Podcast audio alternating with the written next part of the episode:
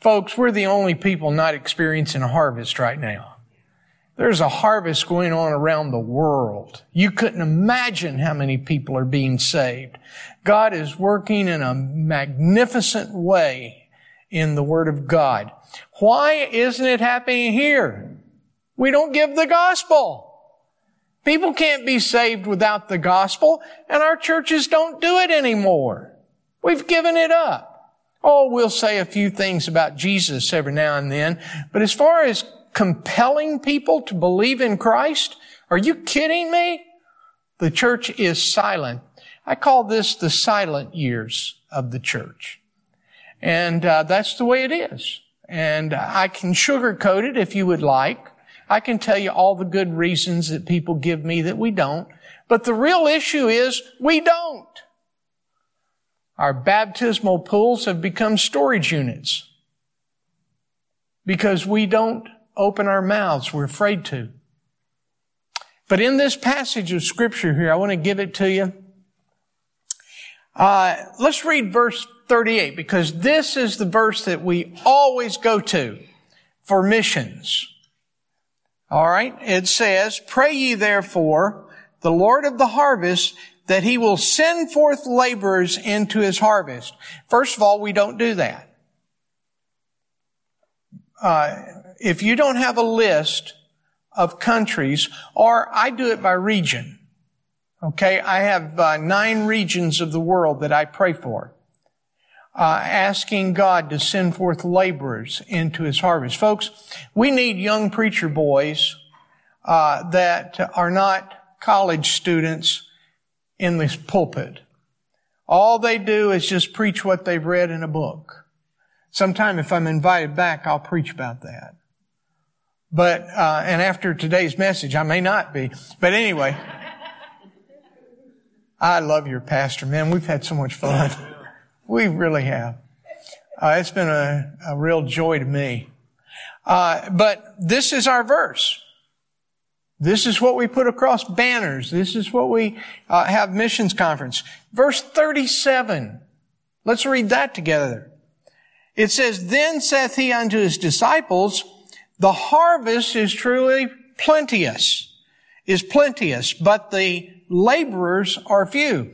You see, we've believed all of what uh, the news media has said. There is no reason for people to preach today. That's archaic. And, and the reason we shut our mouths is because of CNN and MSNBC.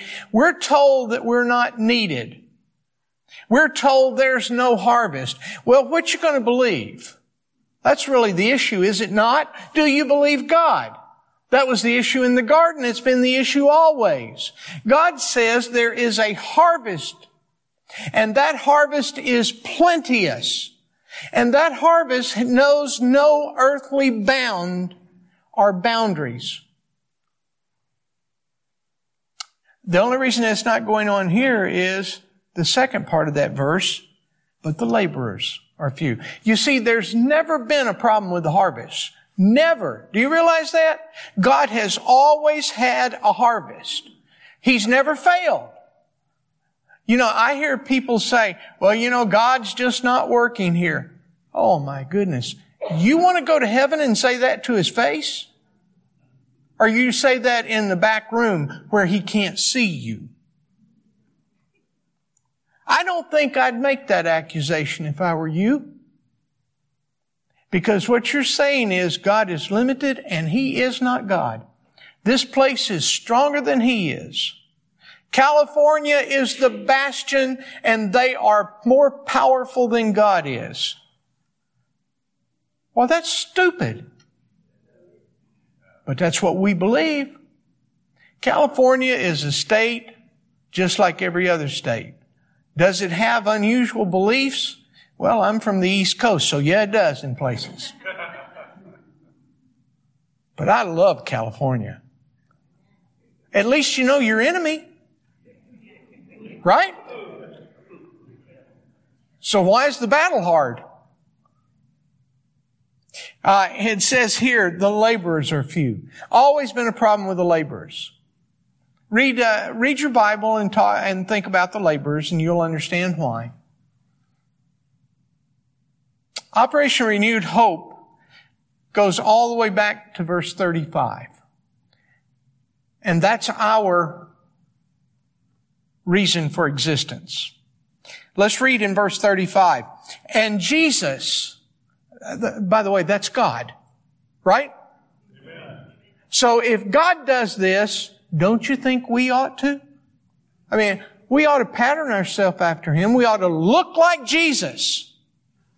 And Jesus went about all the cities and villages teaching in their synagogues and preaching the gospel of the kingdom.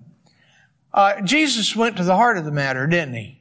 He walked right in that synagogue, read the Old Testament, and said, that's me. And when they said, we'll kill you for it, he walked out from among them as though they were paralyzed. He was a man of the gospel. You hear somebody, I, I hear theologians. I just, I think every Christian ought to be a good theologian. Don't get me wrong. But these paid theologians, they cause me no end of stomach ache. If I've got an ulcer, and sometimes my ulcers fight for a place in the bottom of my stomach, it's because people speak when they should be quiet. They know not what they speak. And a lot of people have taken the Bible, taken a verse, departed therefrom, and never returned. And what they teach is totally wrong. Jesus was a giver of the gospel. You say, but it says the gospel of the kingdom. That was the phrase that would be used in those days to the Jewish people looking for the kingdom. There's no different. There's no two or three gospels. There's one. Just one. It may be called by a different name, but there are not two or three gospels. There's not one way for the Jews to be saved and one way for the Gentile to be saved. There's not one way for the rich to be saved and one way for the poor to be saved. There is one name under heaven whereby we must be saved, right? So he preached the gospel. Don't you let anybody ever tell you that Jesus, while he walked upon this earth, did not give the gospel. I've had kids come home from college and they would tell me, Pastor, uh, they, Jesus didn't preach the gospel. I don't know what you're talking about. And I'd say, I don't know what you're talking about. And then I'd go and show them and they would go, wow. It's like an enlightenment. They've been too long in college. Now, do I believe every man ought to be as educated as he possibly can be? Yes. I never stop studying. I never stop reading. I never give up on the fact that tomorrow I will know something that I didn't know today. And if I had the ability to go to school and go to school and go to school, why sure. I have no problem with that. What I have problem is, is with people that don't tell the truth. So number one, any organization that says they are after the Lord Jesus Christ must give the gospel. You go to an organization and they tell you all the wonderful things they're doing and you say to them, where is the gospel? Oh, we let other people preach that. That organization is not fulfilling God's will. Now they may do great work, but until that organization decides that Jesus was right and they themselves give the gospel, that's why we've stayed in our fundamental churches, Operation Renewed Hope has. We've had opportunity to go out and appeal to wider situations. We chose not to because we give the gospel. And everywhere we go, we show that video, Jesus saves. By the way, the last part of that was from Bob Jones when they sang uh, Souls for Jesus. That was 1,100 preacher boys at that time singing Souls for Jesus as our battle cry. You've sang that song, haven't you? Me too. Today, if you find a preacher boy, he'll be in seminary and he won't be singing Souls for Jesus. That's across the land. Not in one school. But boy, I tell you what, I love that song because it is Souls for Jesus. Now, it goes on to say, and healing every sickness and every disease among the people. Now, let me tell you something. The church was not put on this earth just simply to come right here and sit in this room. Those doors are the opening to the mission field. And every church has been placed upon this earth to follow the pattern of Jesus. By the way, His pattern is repeated over and over and over that I'm giving to you this morning. Not only did He preach the gospel, but He relieved the suffering. We believe it is the responsibility of every Christian, every church, every institution that bears the name of Jesus Christ in any way that not only will they preach the gospel, but they also will go about healing. That's the job. Now, I'm not talking about these crazy healing services where they hit you in the head and hit you so hard you got to fall back. I mean, if you didn't fall back, you'd be amazing. I'm not talking about that. Do you know there are people right now, probably less than two, three miles from this church. They live in California. It would be a, a million dollar home. And that would just be a meager dwelling. And yet they don't speak to each other. The father and the mother haven't spoken to each other in years. The children go in, slam the door, and they hate their parents.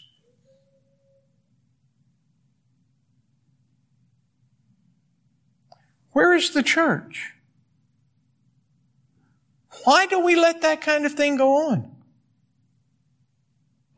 We should be doing everything we can to go outside of this room into the fields that are white unto harvest. And we need to set up ways that people can get in touch with us. I call them good works salvation ministries. I don't have time to tell you all the Oh, it's so wonderful. They can be done. And people need it.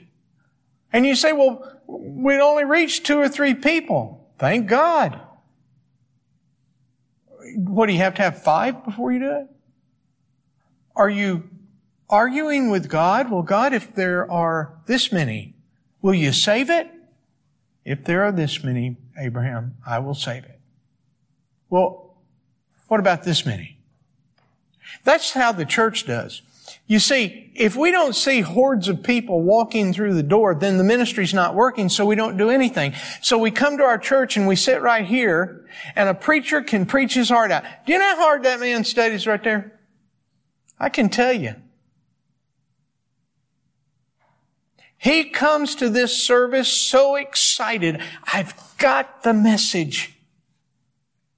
And we come to the service so ill prepared to receive it because our heart is not in Jesus' heart, but our heart is in, well, preacher, let's see, it's almost noon and uh, I've got to be here. Uh, I've got to do this. We are so consumed with ourselves and with what we have to accomplish that we have given up the mission that Jesus Christ gave a long time ago. Twofold. Number one, preach the gospel. Number two, we reach that community through good works, whatever it takes. If they need food, find food. If they need counseling, get counseling. If you have to put a sign up the size of the state of California, we're here to help, put it up. Whatever it takes to get a phone call, to get a visit, to tell someone, because that's the start of walking as Jesus walked. And Operation Renewed Hope has done that for years.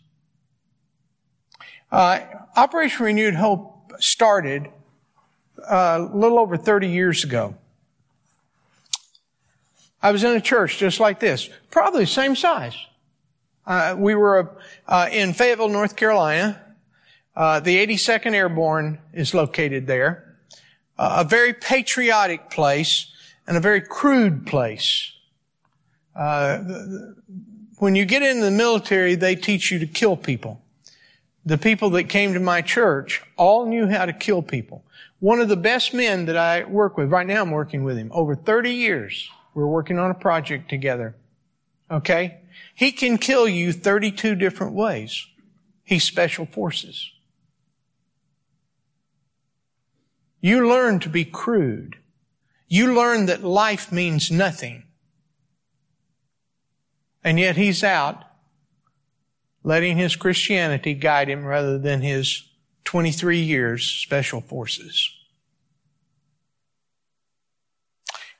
We were, the 82nd dropped into uh, Airport in Panama City. Uh, that was during the days of Noriega. How many of you remember Operation Just Cause when we went to Panama? Do you remember that? A few of you. Yeah. Some of you weren't even born yet. They jumped into Paitilla Airport, captured Noriega's jet. He could not leave. He wound up in the Catholic embassy and eventually gave himself up to the U.S. forces.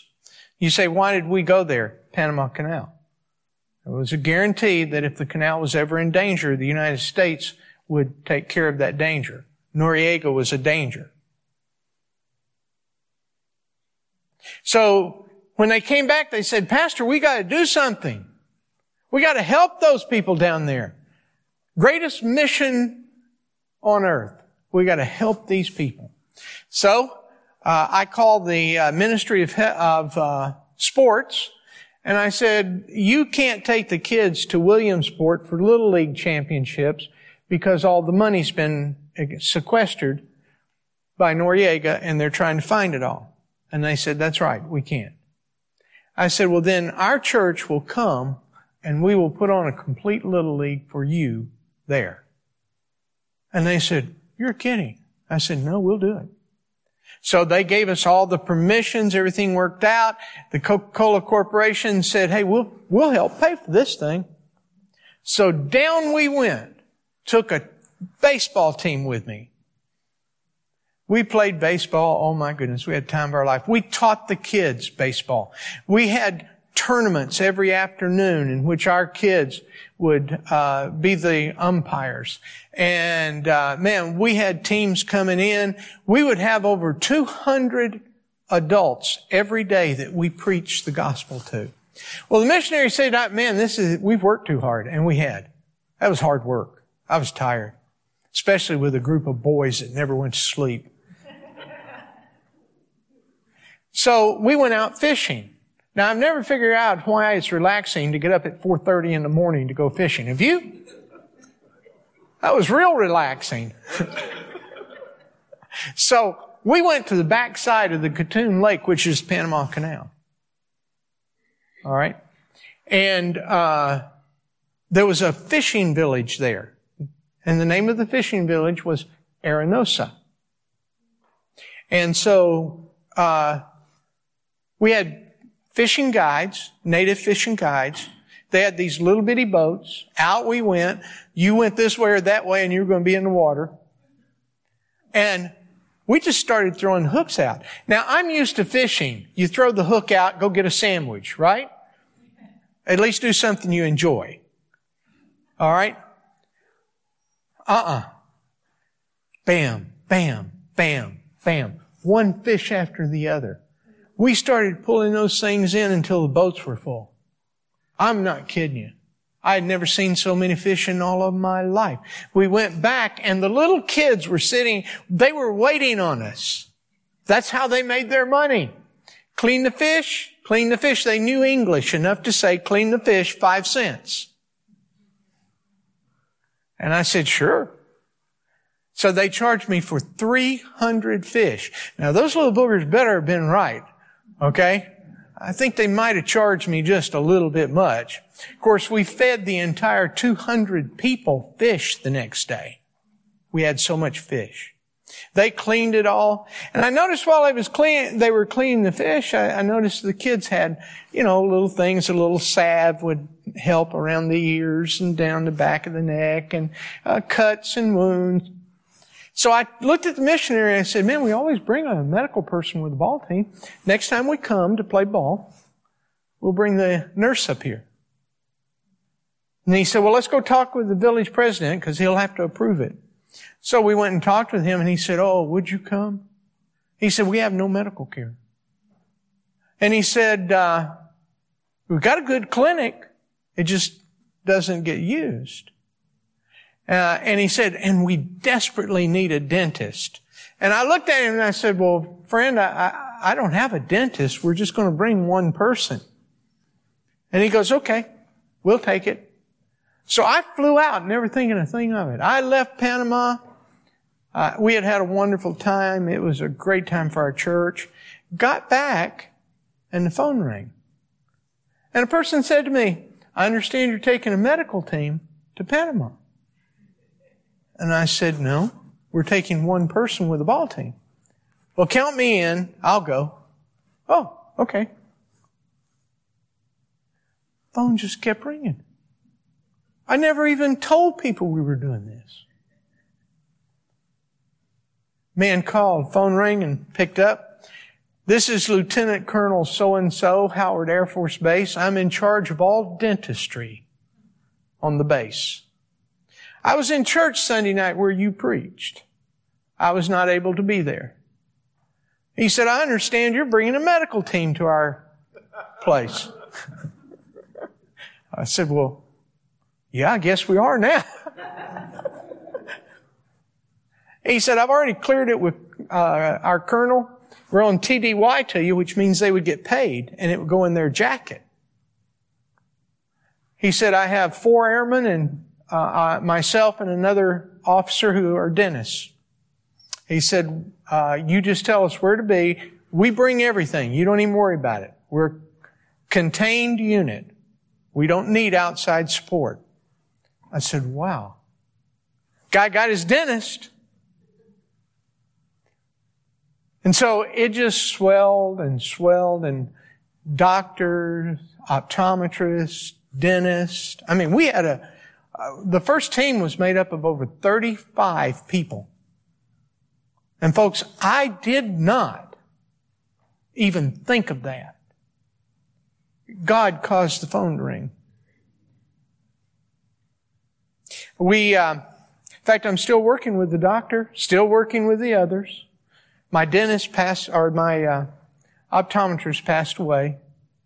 Great guy. So, got a phone call. And um, guy says, I understand you're taking a team, a medical team to Panama. I said, well, yeah. He said, uh, I have a whole warehouse of medical supplies I'd like to donate. I said, are you kidding? Now, when he said uh, warehouse, I'm thinking garage. Okay? I mean, I'm not thinking warehouse. Uh, there might be a couple of pickup truckloads because people exaggerate and so on and so forth. He said, well, uh, I'm with Southwest Medical Supply. He said, here's our address. Meet me at the dock. I drove over a little pickup truck. Sweet little 53 Chevy. And, uh, went inside. Two floors, 45,000 square feet. And he took me upstairs and said, from here to here, that's all yours. From here to here, that's all yours. We went row by row. Went downstairs. He said, from here to here, that's yours. So I realized my pickup truck, not going to make it. So on the way back, I stopped at the place where I buy tires because they have an old box truck that they take their tires, you know, in to the dump. So uh, I told him the story. And he said, uh, preacher, that's the craziest story I've ever heard in my life. He said, I'm going to let you have my truck to use. we took out box loads and box loads of truck, of the supplies in trucks. One right after the other. Filled every room in the church. I don't know why they kept me. Okay, I never figured out. Now, once you take it, you got to get rid of it. God had told me to take it. I knew that because I got a phone call, right? So I was telling everybody in the church about what God was doing and all this stuff, and our church was really excited about this. Uh, and a man came up to me in the church and he said, uh, "You don't know what I do, do you, Pastor?" I said, "Well, I know you're in the Air Force. I know you're chief." And I said, I know that nothing leaves the port squadron, okay, without you being involved somehow. He said, that's right. No, no Air Force plane carrying cargo can leave the base until I sign off on it. He said, I can ship all that medical supplies for you. He said, but I don't know how. And he says, I don't know how to get the permission, but I know I can do it. So he said, you need to call the State Department or the Department of Defense. So Monday morning, you know what they do with yellow pages? I tell you what, you could take that yellow page and find anything. Sure enough, turned to Department of Defense, went down there, and there it is. There's the main number for the Department of Defense. It's the only one I know. So I called it. And the guy had answered said, no, Pastor, you're at the wrong place. He said, you need to call the State Department. I said, okay. So, dutifully, I got my yellow pages, turned to the State Department, called their number. And uh, the uh, lady that answered said, no, uh, this is not where you need to be. You probably ought to call DOD, Department of Defense, and ask for humanitarian affairs. And there's a lady there by the name of Judy McCallum. And she'll take care of you. So, I called the number, uh, and as I always say when I tell this, the greatest miracle occurred in my life. Somebody, somebody in Washington picked up their phone and answered it. and it was Judy McCallum. And I, I explained to her what I wanted, and she goes, well, Pastor, you're not exactly in the right place. I was getting tired of that now. you know. And she goes, now, I make it military cargo, but I can't approve it. You need to call a man by the name of Jeff Slagle over in the State Department, USAID. I called Jeff. He answered. Another miracle. And he said, uh, I told him what I wanted. He said, Oh yeah, pastor, no problem. Do it every day. He said, do you have a fax machine? That's when we use fax. And uh, I said, yes. Five pieces of paper came across that fax machine. Took me less than 20 minutes to fill out all five. And I signed under penalty of death, giving up my firstborn and never being able to walk again on U.S. soil, that what I was telling them was the truth. sent it in, called, and they had an inspection. We had the whole church front lawn, and it was big, covered with boxes. We had an inventory of every box, what was in there. And the guy said, I see on your inventory box 275. Where is it? So I would have to go and find box 275. He said, there's this in it. Show it to me. I'd reach in, pull it out, show it to. He'd go, okay. Later, they started taking pictures of it, not just trusting it. So we got through that and our package sailed. They called the USAID in Panama City. They said, yes, we will handle this shipment. So I'm walking down the uh, hall of the church, uh, and I get a phone call. And the man on the end of the, uh, that initiated the call said this, uh, I'm with Military Airlift Command. We have a C-130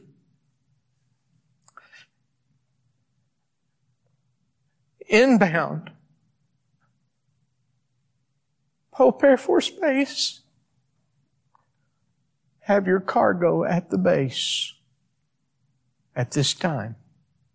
Please contact your consignee in Panama City. Tell them that the C-130 is inbound, Howard Air Force Base.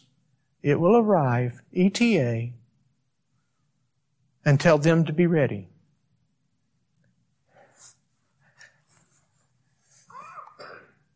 I fell to the floor and I wept. God had just done a miracle for me. I didn't even have a truck to take it over in. I called the Air Force and I said, Hey guys, what are we going to do? I got to have it there. Oh, don't worry, preacher. We'll find vehicles somehow.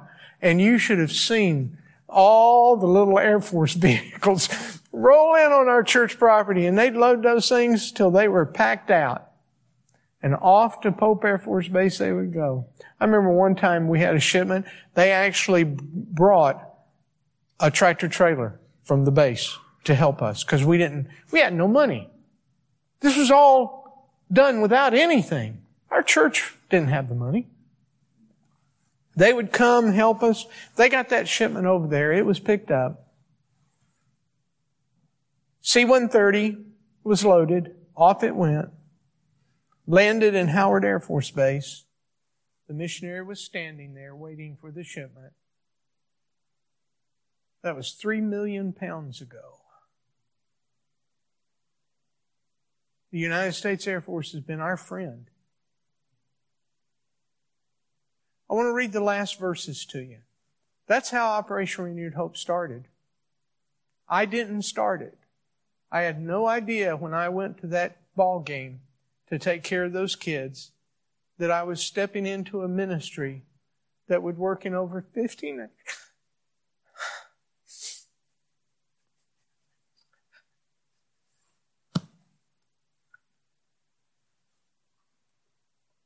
Verse 36. And when he saw the multitudes,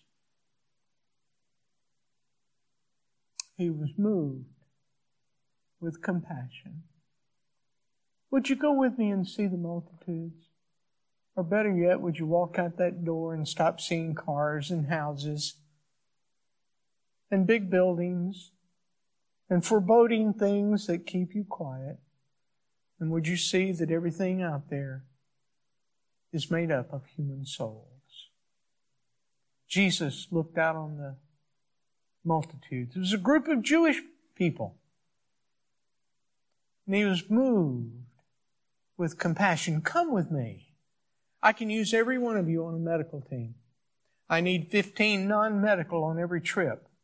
I need 15 medical people, just nurses, doctors, dentists, optometrists, gynecologists, pediatrics. Oh, what a woman would give to talk to another woman about her private needs around the world. Do you realize that only in this country and a few others there is such a thing as women's medicine? Oh, those poor ladies. You don't even begin to understand the horrors that they go through. Go with me and see the multitudes. Oh, the saddest thing I know is that our churches no longer weep. We don't cry over the lost. We don't know anybody who needs anything. We're so self sufficient that we can't even cry anymore. Go with me. The word compassion here is the idea that he when the Greeks used this word, they talked about the inner workings of the human body, all the organs in the inner part of the lower part of the body. Have you ever watched somebody fall and you cringe and it hurts right here? Have, when you were a kid, you ever ride a roller coaster and when you hit it off the top one, whoa, you could scream high and loud. And you felt it right here. That's, Jesus felt it right here. When was the last time you left the doors of this church and you felt the cringe of lost souls? And you had to stop and take a breath. You had to get control once again. Jesus was moved with compassion. Why? And I'll be through here soon. Because they fainted. You ever seen a person who has had all the energy and strength of his life ripped away by living? Have you ever talked to a woman who will carry 35 pound bags of rice while her husband carries 50 pound bags of rice out of the fields? Have you ever seen a lady in India? You're doing a clinic and in comes a little scooter. They're all over, three wheelers. And on the back they have places where you can put stuff. It's like a little bed. And the guy gets off the scooter and he lifts this woman up off there and drops her on the ground, gets back on, and leaves. She's never walked. Her legs don't work. They're rough as leather now. She's drug herself through the ground so long. All she cares about is that somebody would, for a moment, really believe that she needs to be loved. Oh, she can get medical care. She can't get love. Jesus could give medical care, but beyond that, he could give the love of God and people wanted to be next to him. They wanted to walk beside him. They wanted to hear his voice. Why? Because he was moved with compassion. He hurt on the inside. Because they looked like they had energy, but it was all gone. It had been ripped away by divorce. It had been ripped away by hard living. They're all over this country. We don't have to go to the mission field. You can find more people here in that condition than you can even minister to. You'd have to start 20 churches. Then it says this. And we're scattered abroad as sheep having no shepherd. See, these are the two verses that nobody ever preaches. You hear 37 and 38. You never hear 35 and 36. But without 35 and 36, 37 and 38 don't mean a thing.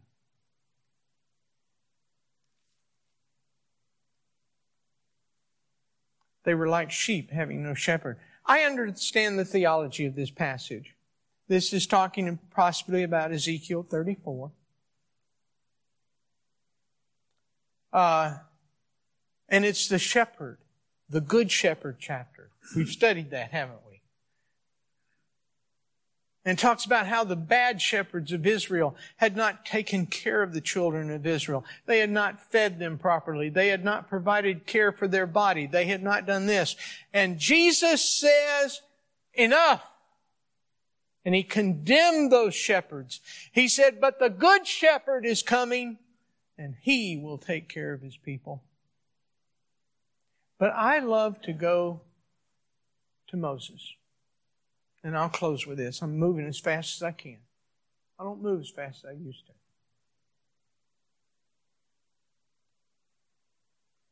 In, in Numbers chapter 27, verse 17, God's told Moses, this is it. You're not going to go into the promised land. You're not going to lead the people any further. Don't you know that was a blow? Oh, wow. The shepherd was pulled from the field. He said, You're going with me. I'm going to let you see it. So Moses in these in this chapter went up and he saw all of it. I don't know how he did because there was no way from that mountain he could have seen everything. I don't know. Maybe God gave him a vision. I don't know. But he said he saw this, the land of this people, this, the land of this people, his, you know, how it's broken up. And God said, This is it. Now, what do you think Moses would say to God? What would you say? Oh, Lord, I've tried. Man, those people drove me crazy. You even wanted to exterminate them.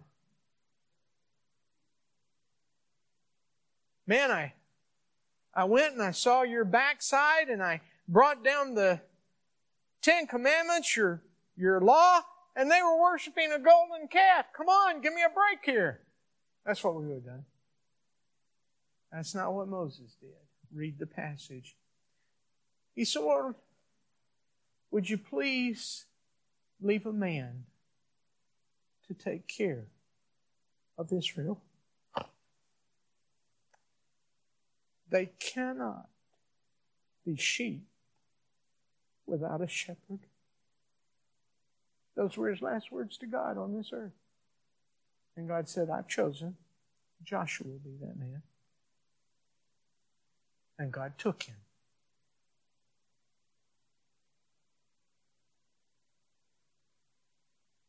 That great shepherd of Israel turned over the staff. And his last words, Oh God, take care of these people have someone to go out in front of them and to come in. Show them where they're supposed to go. It's a hard job, but the people matter. Well, Moses, don't you matter? No. No, I don't.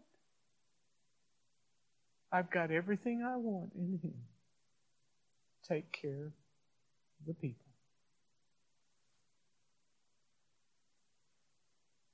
Scattered. I looked this word up in its original language. And it talked about a battlefield where people had been scattered.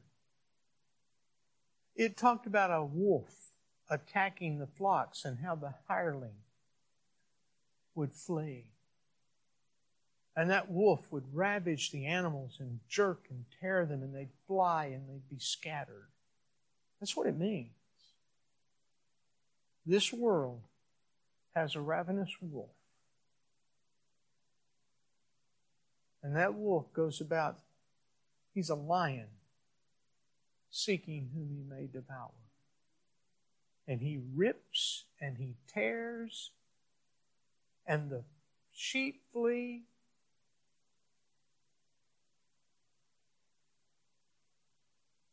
But there's one other application I want to make. Would you help me I want to reach the lost. Would you help me shepherd the lost?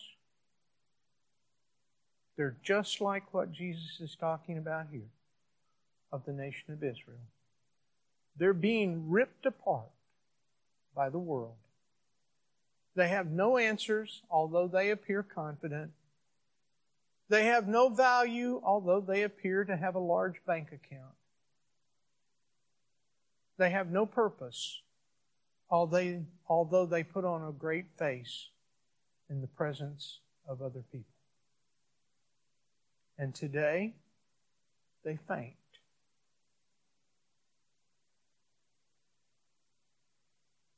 Do you have compassion on those souls? Come, go with me. Allow me to show you what Jesus saw.